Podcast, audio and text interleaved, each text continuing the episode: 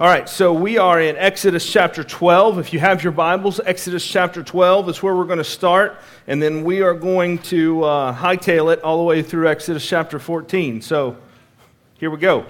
We'll see how this, this works. Um, it's been such a great morning. I think I've had cold chills all morning long, and we're not done yet. I'm so excited to be able to dig into our text this morning to look at what we're what we're studying. We've been in the book of Exodus now since the first of the year. We just walked through the book of Exodus verse by verse, story by story, and seeing uh, what seeing what God has for us as we walk through this great book that really frames the entire Old Testament. This morning, what we're going to do is we're going to look at the two biggest events in all of Scripture. That's all. Nothing major, just the two biggest events that Scripture talks about the biggest event in the Old Testament and the biggest event in the New Testament. And we're going to see a God that never changes and a God that is worthy to be worshiped. And I just want to be honest with you as I get started this morning. Easter is obviously a big deal for us as Christians. It's obviously a big deal for us as churches. It's a big deal in every church. If you're visiting here this morning, it's your first time here, or maybe you've just been here a couple of times, welcome. Our hope is that we are able to put our best foot forward this morning. We want to be able to, to do things well. We hope things go well for you as, as you are here. We always want things to go well, but especially on Easter Sunday. And if you've been at Providence here for a long time, we want this to be great for you too. We want this to be a great morning. Some of you serve regularly, some of you are serving maybe even for the first time this morning. We say thank you. But I want to be clear here and just kind of up front. We want to put our best foot forward, but we don't want to be something that we are not. We want to look good for sure, but we don't want to be in costume here on Sunday morning on an Easter Sunday. And can I tell you a secret that most pastors will never tell you on Easter Sunday? The Easter Sunday message is the hardest of the year to prepare. I, almost every pastor I know would say that. I certainly would say that. And the reason why is because, one, it's a text that most people are pretty familiar with, so you try to figure out how do you want to explain this and talk about but also because as a pastor, I feel tremendous pressure to get up here, to deliver a message, to knock it out of the park, and have everybody laughing to start and crying to finish. That's what, that's what you want to be able to do. You want to be able to put together this, this great thing. But I want to tell you this morning, I don't think this message is going to be one of those, and I've not prayed that God would make it one. My hope is that looking at our text this morning, that you will be overwhelmed by the power and the mercy and the glory of God. And that was my prayer last week. And that'll be my prayer next week. And it was my prayer last year and the year before that, and every single time I've ever stood up to speak in front of anyone. It's what I pray before I walk up here, and this Sunday is no different. We say often here at Providence that every Sunday is Easter Sunday, and we mean that with all that we are. We celebrate the resurrection every single week. It's why we meet on Sundays. That's why Christians began meeting on Sundays, not on Saturdays as the Jewish tradition was, but on Sundays, because Sunday is the day that he came out of the grave. And so I hope that that means this morning, what you see here this morning is no different than you would see any other morning. Just the glory of God. That's why we're here. So, with that introduction, let's dig into the book of Exodus and let's see a God who is about to put on a show that I could not rival. I don't care how good of a speaker I was. He's already been putting on a show for the last few chapters, and what we've seen, we've gone through the 10 plagues that have absolutely decimated the nation of Egypt, that have wrecked Pharaoh's view of what he thought God or the gods of, that he worshiped were. And he's left an entire country on its knees now in grief. And now God's going to finish the job, and he's going to free his people. This morning we look at the Exodus this event that will come to define God's people in the Old Testament and even today defines the Jewish people. This morning we're going to look at this. This event is so important. If you go throughout the Old Testament and you try to count all the times, I tried to do this. I legitimately tried to do this over the last couple of weeks, completely lost count. It's impossible to go through the Old Testament and find everywhere where the Red Sea or the Exodus or being set free from bondage and set free from, from slavery. It's impossible to number all the times that's mentioned in the Old Testament. And then, whenever you put the allusions to that as well, where they don't say it explicitly, but they kind of refer to it, it's all over the Old Testament. It's the defining moment for God's people, at least in the Old Testament. So let's look at it here in Exodus chapter 12. And I may move a little bit fast because we got a lot to get through. But Exodus chapter 12, verse 31. He summoned Moses, this is Pharaoh, after the, the, the, the 10th plague, Passover, the death of the firstborn. Pharaoh summoned Moses and Aaron during the night and said, Get up, leave my people, both you and the Israelites, and go. Worship Yahweh as you have asked. Take even your flocks and your herds as you, as you asked, and leave. And also bless me. And now the Egyptians pressured the, pressured the people in order to send them quickly out of the country, for they said, We are all going to die. So the people took their dough before it was leavened, with their kneading bowls wrapped up in their clothes, in their clothes on their shoulders. So Passover has come. The grief and the terror has gripped the Egyptians. You can feel how scared they are of the Israel, Israel people now and of Yahweh, of Israel's God. You can feel the, the fear that they have. They're, they're, they, Pharaoh has given the green light for the Israelites to go, that these slaves are now free.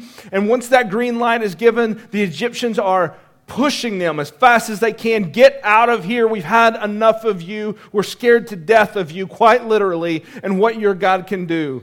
Get out of here. They basically forced them out. They'd suffered so greatly under the hand of God, and they knew that these people being freed and being away from them was their cure to their suffering, and they wanted them gone. Then look at these next two verses. Verse 35. The Israelites acted on Moses' word and asked the Egyptians for silver and gold jewelry and for clothing. And the Lord gave the people such favor in the Egyptian sight that they gave them what they requested. And in this way, they plundered the Egyptians.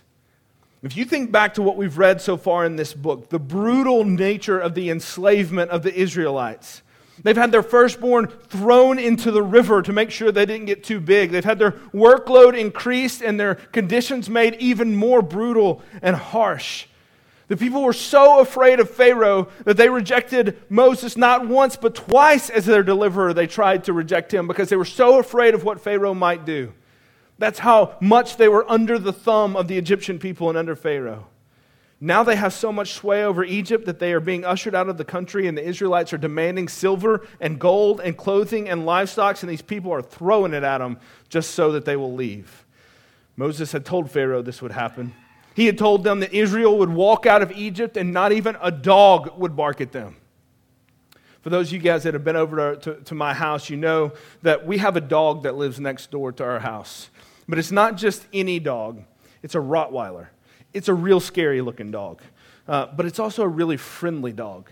Probably the most danger that you're in from this dog is if you walk across the invisible fence line, uh, that it will eat your shoelaces. I don't understand why that's what the dog wants to do, but that's what it wants to do, and it will eat your shoelaces. But here's the thing it's really a scary dog. Uh, especially if you ask my son Isaiah, he will tell you it's really a scary dog. He doesn't like it when we're in the driveway and you leave the door open, like to run inside because you forgot something. He's convinced that dog's going to go through that invisible fence, come in that car, and eat him. He is convinced that's exactly what's going to happen. And the, the dog's name is, is Shadow, and it scares my kids to death, even though it's such a sweet dog. But it is behind an invisible fence. But here's the thing about invisible fences they're invisible. So you don't actually see them there. And whenever that dog decides, hey, I probably know you, but I might not know you, so I'm going to bark at you like I'm going to eat your face, you get scared. It's, and, and it comes running right up to the edge of that invisible fence. So when that dog decides he wants to freak us out, he pretty much does. Actually, it's a she, but it looks like a he, so we just call it a he all the time. So uh, that thing sounds vicious when it barks. Moses had told Pharaoh that even these dogs, these wild dogs that are in town that would bark at the, at the uh, Israelites, that would somehow try to claim even dominion over them, these dogs would be silent. No invisible fence needed. They would just sit there and they would whimper like whipped dogs. God's salvation would be so complete that even the dogs' mouths would be shut. So, here in verse 34 and 35, Israel is on their way out and they are plundering the Egyptians and the Egyptians are more than happy to allow them. when I was a kid, Halloween was good if you got a king sized candy bar whenever you went to the door. These guys are coming up to the door and they're saying, I want the king size Snickers and your pearl necklace. And they're like, okay, here you go. You can have it. Take it. Go. Israel is now truly free. Look with me in Exodus chapter 13 now, verse 17. Fast forward just a little bit that re- reiterates some instructions for Passover. And then in verse 17, the story continues along. When Pharaoh let the people go, God did not lead them along the road to the land of the Philistines, even though it was nearby. For God said, The people will change their minds and return to Egypt if they face war. So basically, God said, Don't go this way. I know it's the shortcut. I know it's the shorter way. I know it's the, the straight route to where you think you should go. Don't go that way. Go a different way because God knows that these people are in no shape to be fighting a war. They just got out of slavery. They're dealing with the Egyptians on their, on their, on their backside. They don't need to go challenge these war people of the Philistines. So they say, go a different way, even though it's a longer way. So he led the people around toward the Red Sea along the road of the wilderness. And the Israelites left the land of Egypt in battle formation. Moses took the bones of Joseph, Joseph with him because Joseph had made the Israelites swear a solemn oath, saying, God will certainly come to your aid. Then you must take my bones with you from this place. This goes all the way to the back, back to the book of Genesis. We looked at this all the way back in January. They said, We're going this way. We're going to take, we're going to take the bones of our patriarch with us, and we're going in this place. And so they take off and they go, and they set out from Succoth and they camped at Etham on the edge of the wilderness. And the Lord went ahead of them in a pillar of cloud to lead them on their way during the day, and in a pillar of fire to give them light at night so they could travel day or night. The pillar of cloud by day and the pillar of fire by night never left its place in front of the people. I could camp out there and we would have a sermon right there, but we got a lot more to get to, so I'm going to keep on going. But they're led out, but do you notice? So when they're led out, they're led this long way. God knew that, that they needed to go this way because they, they, couldn't, they couldn't stand in, in, a, in a war right now. Listen, some of you are in a place right now where you are taking the long way around why you can't understand, you can't see why God won't let you take the easier route, the short way, the simple way. You can see from A to B, and you're saying, God, just let me get to that place. Just let me go right there. I can see it. This would be so much easier. And God's saying, No, you got to go all the way back here, all the way back around, and then you got to come back all the way around this way, and then I'll get you to that place. But it's, it's better for you if you do it that way. And let's not forget here Israel had just come out of centuries of slavery. So we can't say, well, they've paid their dues, now God's going to allow them just to take the short way out, the easy way out. We can't say that either. Just because we've come out of a hard situation or we've dealt with suffering doesn't mean that, you know what, you've paid your dues now. Now God's going to be on your side. All is well. God now owes you the easy route or the easy path, but that is not the case. Sometimes God takes us the long way around and it's hard and it stings and we have questions and we get angry and we get hurt and we don't know that what God is doing is for our own good. And as we'll see shortly, for his own glory. Exodus chapter 14, verse 1. Exodus chapter 14, verse 1. Then the Lord spoke to Moses Tell the Israelites to turn back and camp in front of that place between Migdol and the, and the sea. You must camp in front of that other place, facing it by the sea. Pharaoh will say to the Israelites, They are wandering around the land in confusion, and the, and the wilderness has boxed them in. I will harden Pharaoh's heart. There that is again. I will harden Pharaoh's heart so that he will pursue them. Then I will receive glory by means of Pharaoh and all his army and the Egyptians will know that I am Yahweh. You see that right there? God says, Because Pharaoh doesn't give me glory, I will receive glory. Because God is sovereign. So the Israelites did this. And when the king of Egypt was told that the people had fled, Pharaoh and his officials changed their minds about the people and said, What have we done? we have released Israel from serving us. So basically, Israel gets out of town. They start looking around. They realize, wait a minute, this city ain't going to build itself. What have we done here? We've got to figure out where we get a labor force now because we're not going to do it. Our hands are soft. We're not going to do this physical labor. We need someone to do physical labor. And they say, wait a minute, we need to get these guys back. And so now they go after them. So he got his chariot ready and he took his troops with him. He took 600 of the best chariots and all the rest of the chariots of Egypt, with officers in each one. The Lord hardened the heart of Pharaoh, king of Egypt, and he pursued the Israelites who were going out triumphantly.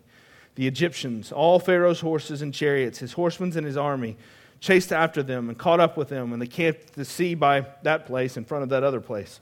So, so what happens is they're, they're going out here after these, after the, the Israelites now because they know they've got to get them back. They've made a mistake.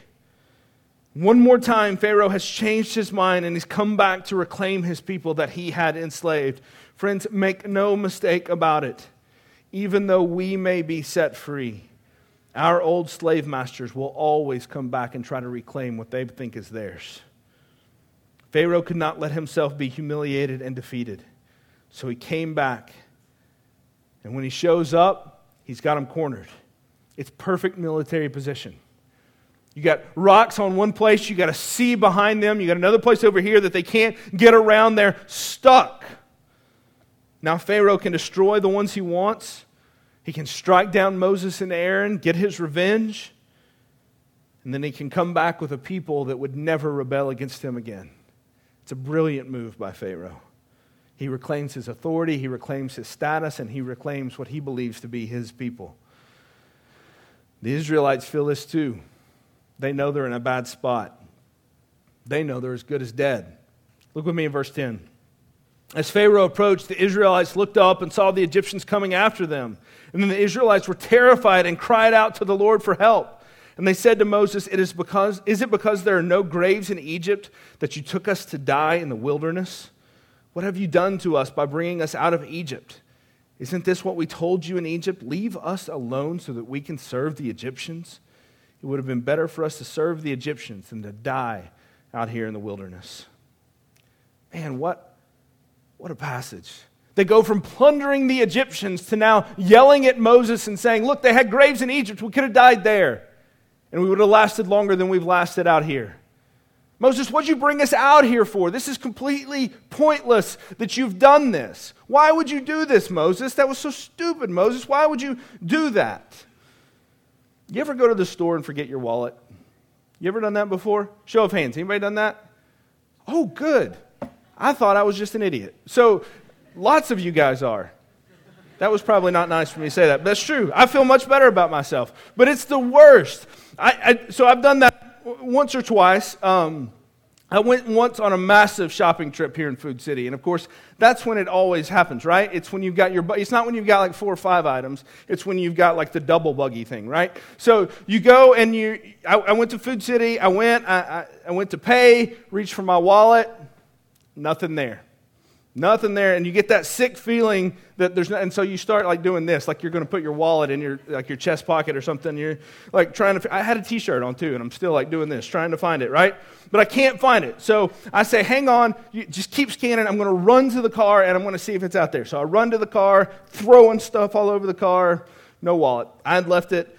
Uh, I had left it at home. So I have to go back in and do that walk of shame where you walk up with nothing in your hand, like okay, what are we going to do here now? So go up and, and, and, and I said, I guess I need to go home and get my wallet.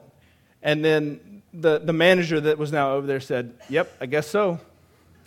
I don't know what I expected her to say. I don't know if she was like, I don't know if I thought maybe she'd be like, Here, we'll put it on your tab. We'll cover this one. I don't know what I expected her to say, but she was just like, Yep, Yes, you do. So I had to go home and I had to get my wallet. I had to go home and I just, the whole time I'm driving home, just imagining some like courtesy clerk that had to put my ice cream up and had to put all my frozen foods back.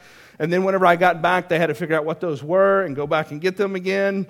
It was awful. I felt stupid. Israel gets to the Red Sea. Egypt shows up behind them and they all look at Moses like he forgot his wallet. Like, come on, Moses, what did you drag us out here for? Did you not have a better plan than this? Did you not know that we were going to have to somehow get out of this, that they were going to come get us? You've got to be better than this, Moses. Are you really that big of a fool, Moses? You brought us all the way out here to die. We've done this slavery thing for a long time, and frankly, we've gotten pretty good at it, and we were comfortable with it. Could you not just let the status quo be enough for you? Well done, Moses. Now what? You got to pay up, but you don't have your wallet, so instead, we're about to have to pay the price for you. Thanks a lot. Then look in verse 13. But Moses said to the people, Don't be afraid, stand firm, and see the Lord's salvation he will provide for you today. For the Egyptians you see today, you will never see again, and the Lord will fight for you. You must be quiet. Moses is undeterred completely. He doesn't bat an eye, he doesn't flinch. He knows that God's gotten them out of Egypt in the first place, and if he's got them this far, he's going to keep on coming. He's going to get them out. Then look in verse 15. The Lord said to Moses, Why are you crying out to me? I love that. What are you all whining about? Tell the Israelites to break camp. As for you, lift up your staff, stretch out your hand over the sea, and divide it so that the Israelites can go through the sea on dry ground, as if, as if that were not the obvious choice. That's the way I read that. God's like, What are you whining about? Turn around and just walk through the water. Obviously, that's what you should be doing. I'm going to harden the hearts of the Egyptians so that they will go in after them. And I will receive glory by means of Pharaoh, all his army, and his chariots and horsemen. And the Egyptians will know that I am Yahweh when I receive glory through Pharaoh, his chariots, and his horsemen. I love it. It's so good. You see right now what's about to happen. He says, Turn and go. And they say, Where? And he says, Right there. And they say, That's impossible. And he says, And that's why that's where you're going. Go right there now. And how are they supposed to do it? What's the battle strategy that he gives them for all of this? Are they supposed to fight their way through the Egyptians? Are they supposed to defend their rear flank as they retreat? Are they supposed to set up a defensive perimeter? Are they supposed to launch a counterattack to this attack that's coming for the Egyptians? Nope. Verse 14 be quiet. Let God fight this one. That's the strategy. That's what they're told to do. Be quiet and let God fight this one. God doesn't tell his people to be strong, he doesn't tell them to fight for his glory. He says, stand there. Friend, can I tell you that God is not really all that interested in how strong we are? He's not really all that interested in how strong you are, in what you can endure, and how good you are, and how well you accomplish something. He's really not all that interested in it. He's much more interested in showing us how strong He is, to the point that He would lead us to a place of complete weakness, just so He can show how strong He is. God doesn't tell you to be strong, but to be quiet and then to watch how strong He is. So let's just read this scene of what God does here. I'm going to read a pretty long chunk here, but it just narrates it for us. Then the angel of God, who was going in front of the Israelite forces, moved and went behind them. The pillar of cloud moved from in front of them and stood behind them. And it came between the Egyptian and Israelite forces, and the cloud was there in the darkness. Yet it lit up the night. Man, what a phrase right there. Whew. I could camp on that one too, especially after Friday night as we sat here in darkness and Jesus was buried. The cloud was there in the darkness, yet it lit up the night. So neither group came near to each other all night long. Then Moses stretched out his hand over the sea, and the Lord drove the sea back, back with a powerful east wind all that night and turned the sea into dry land.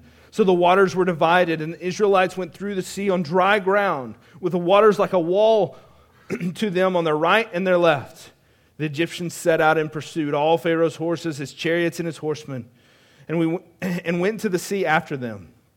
Then during the morning watch, the Lord looked down on the Egyptian forces from the pillar of cloud or fire and the cloud and threw them into confusion. He caused their chariot wheels to swerve and made them drive with difficulty. Let's get away from Israel, the Egyptians said. They've seen this movie before. They know things are going south and that God is fighting for them. But because Yahweh is fighting for them against Egypt. Then the Lord said to Moses, Stretch out your hand over the sea so that the waters may come back on the Egyptians, on their chariots and their horsemen. So Moses stretched out his hand over the sea, and at daybreak the sea returned to its normal depth. And while the Egyptians were trying to escape from it, the Lord threw them into the sea. The waters came back and covered the chariots and horsemen, the entire army of Pharaoh that had gone after them into the sea. None of them survived. But the Israelites had walked through the sea on dry ground with the waters like a wall to them on their right and their left. That day the Lord saved Israel from the power of the Egyptians, and Israel saw the Egyptians dead on the seashore. When Israel saw the great power that the Lord used against the Egyptians, the people feared the Lord and believed in him and in his servant Moses. So there you have it. One final powerful moment in this epic drama that has been unfolding in the book of Exodus. As their enemies washed up on the shore, Israel is saved. Can you imagine that moment? Can you imagine the jubilation? Can you imagine what they must have done? They must have sung. In fact, we know that they sang, and we'll look at that next week. We'll see Moses' song next week. Can you imagine what it would have felt like to stand right on the shore and to be able to look out and to see where all your enemies were behind you? Now they are dead in front of you, and you have nothing left to fear after being oppressed, not just your whole life, but for every generation that you even knew before you. And now you are truly free. There's a lot we could talk about in this moment. Today, I just want to see three things. Three things that's going to take this story about these people so long ago, and it's going to take us from Exodus to Easter. You see, the whole event in Exodus is to prepare us for the moment that we celebrate today. That's why we have this picture in the book of Exodus. It's to prepare us for the moment when Jesus came out of the tomb when Jesus defeated his enemies. The whole picture that we have here is to bring us to this day that we celebrate, Easter. Because the Exodus is a picture of your salvation and mine. And so, out of this, I just want to show you three things. Three things and how the Exodus mirrors our salvation. The first, it was God's work, and it is God's work over and over and over again. We have gone through the plagues. God has been driving home the point that there are no other gods that can stand before him. That's been the title of our series this whole time. There's no other gods that can stand before Yahweh. None. Pharaoh never stood a chance. Pharaoh's gods never stood a chance. God stares down the man himself, Pharaoh, who claimed to be God and he systematically decimates him and his nation. Moses didn't do that. Israel didn't do that. God did that. God also paved their path. He led them with the cloud and with the, the pillar of fire. When they get to the Red Sea, what does he say to them? He says, Be quiet, stand there, and watch what I'm about to do. He doesn't say, Get swimming. He doesn't say, I hope you got a boat. He doesn't say, Start rowing. He doesn't say any of that. He says, Stand there, be quiet, and watch. God saves them. You just have to stand there. The Lord will fight for you. And so it is with us this morning. Our salvation could never be accomplished on our own merits.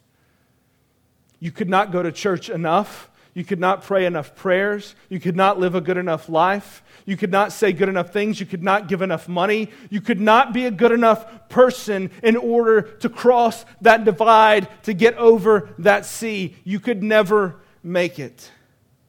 We have no more chance of being saved on our own works than Israel did of swimming across that sea. It cannot be done. Our task is to stand and to have faith in the God that can deliver. And that is all.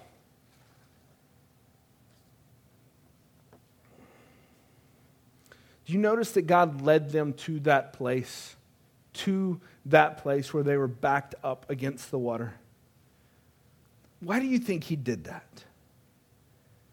He did that because he wanted Israel, he wanted to force them to admit to their absolute inability to save themselves. He needed them to know we can't get out of this situation unless somebody does something. We're dead men here. They were already digging their graves, they knew they were done. Until God said, I've shown you your weakness. Now let me show you my strength. Friend, until you see your weakness, you will never know his strength. And until you come to the complete inability to find salvation in your own works, in the good things that you do, you will never know how to rest in his salvation. The second thing to see how the Exodus pictures our salvation is that it is complete. And by complete here, what I mean is, I don't mean that it's finished, that it's done. I mean it is thorough, it is exhaustive. When Israel leaves Egypt, they're leaving, they're, they're leaving town in a hurry because they're being ushered out. They're not leaving town in a hurry because they're, they're worried they might get caught and they're sneaking out in the, in, in, in the darkness and they're hoping that, that Pharaoh doesn't see them. They're leaving town in a hurry because their enemies have been so thoroughly decimated. They're plundering them on the way out. The dogs are beaten down.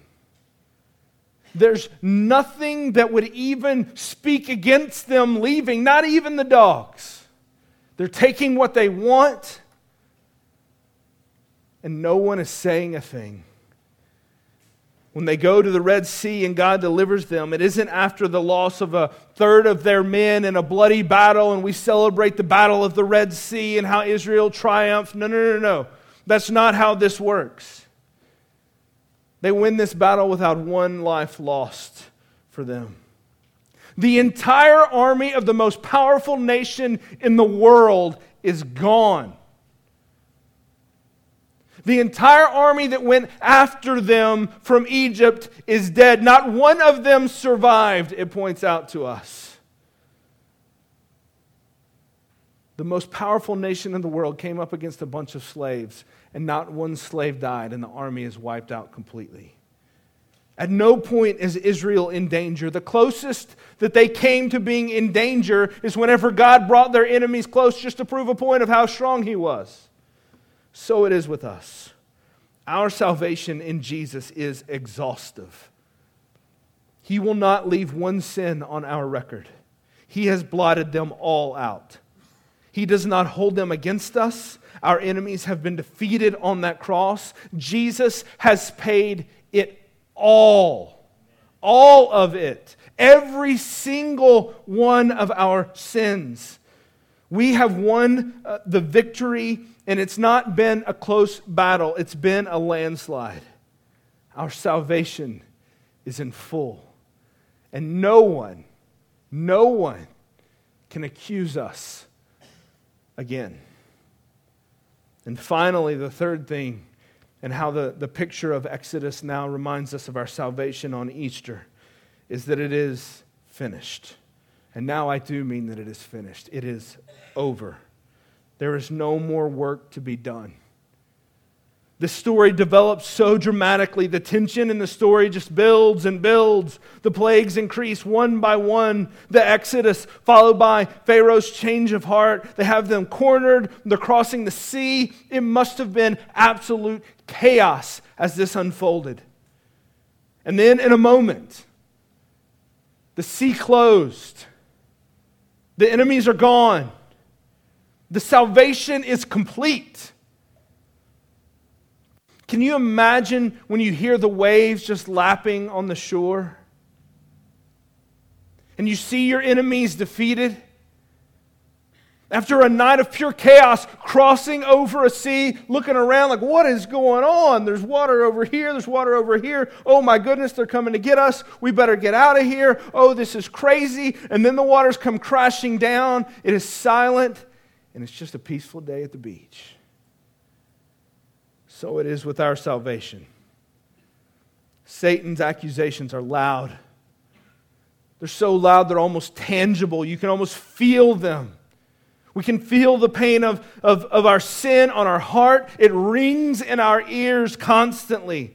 The taskmasters of sin, shame, condemnation, judgment, and punishment, they are hard taskmasters that do not relent. But when Christ declares that it is finished, and when that stone came open that Easter morning, all those voices are silenced.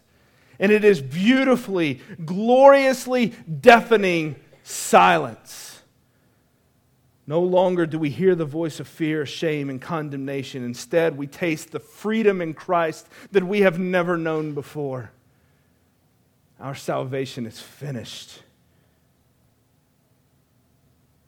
This is the moment that defines Israel. This is the moment that defines God's people in the Old Testament. Time and time and time again, they are commanded to remember this moment. They are commanded to remember it so that they remember how weak they were, how strong God was, how gracious God was, how desperately they needed God, how faithful God was, how they could count on Him in the future, and how He never forgot them in the past. That is the Old Testament. And then you fast forward to the New Testament, and the same picture is repeated. In the New Testament, there's an event that's seen exactly the same as the Exodus, but it's not, it's not just the same, it's an even greater Exodus. It's the fulfillment of the picture in the Old, now revealed in the New. The Old Testament is seen through the dirty camera lens, the New Testament brings it fully into focus. In the New Testament, the greater exodus is the salvation brought to us by the death and the resurrection of Jesus Christ. And we too are commanded to remember a God that is strong, that delivers, that rescues, that saves, that has not and will not forsake us. This is Easter. This is what we celebrate today. We don't get together and dress up and wear nice clothes and take pictures and hide eggs and eat chocolate bunnies. We celebrate the fact that we once were dead. We were good as gone. We were in our weakness and in our sin. And in that moment when we knew our weakness and we knew our sin and we knew we couldn't save ourselves, we come to Christ and we say, Christ, I need you to deliver me here. And He says, Be quiet. Watch this. And then he comes up out of the grave. This is what we celebrate. This is Easter. And so this morning, as we finish this, as we go from Exodus to Easter, I don't know where you are in that. Maybe you're still there with Israel thinking, I got to figure out how to save myself. Maybe you've never come to Christ and said, I need you to deliver me. Maybe you're trying to swim across that ocean right now and you're realizing how exhausting it is. I invite you this morning to stop swimming, stop struggling, stop trying to pretend that you are something great and something that can get you somewhere. Stop trying to trust in your own strength and trust in Christ and come to the one who was crucified and now lives. If you're here this morning and you're a Christian, but you still have that accusation ringing in your ears of your sin, you still have Satan telling you how much shame you should have, how horrible you are, what a terrible person you are, all the things that you've done, say, Yes, absolutely, that is who I am, but that is not what defines me anymore because Christ knows none of that now. Because I am under the blood of Christ. And because Easter tells me that my salvation is exhaustive and it is finished. I'm going to wrap up here. I'm going to pray. Band's going to come up and they're going to sing one more song. There'll be folks available to pray with you in the back. Elders, if you'd make yourselves available in the back to be able to pray with anyone that would like to pray. If you're here this morning and you don't know the power of that resurrection where you are set free, we would love to pray with you. They'll be available there in the back, and the band will come and we will sing. Jesus paid it all. Let's pray. Oh, Father, what a joy to be able to celebrate on a day like this. A day where we once were dead, where we were dead in our sin and our trespasses, when our weakness was at its greatest. You came and you said, I am stronger than even death itself. Nothing can hold me. Father, thank you for the gift of the Son. Thank you for the picture of the Exodus and a salvation that is so complete. Father, thank you for the jubilation that must have been present on that day when the enemies were defeated and Israel knew it was truly free. Father, may we sing with the same kind of jubilation this morning that we once were dead, once we were done, we were digging our own graves now, Now we know full salvation. Father, may we rejoice. May we rejoice as people who know Christ is risen. It's in his name that we pray.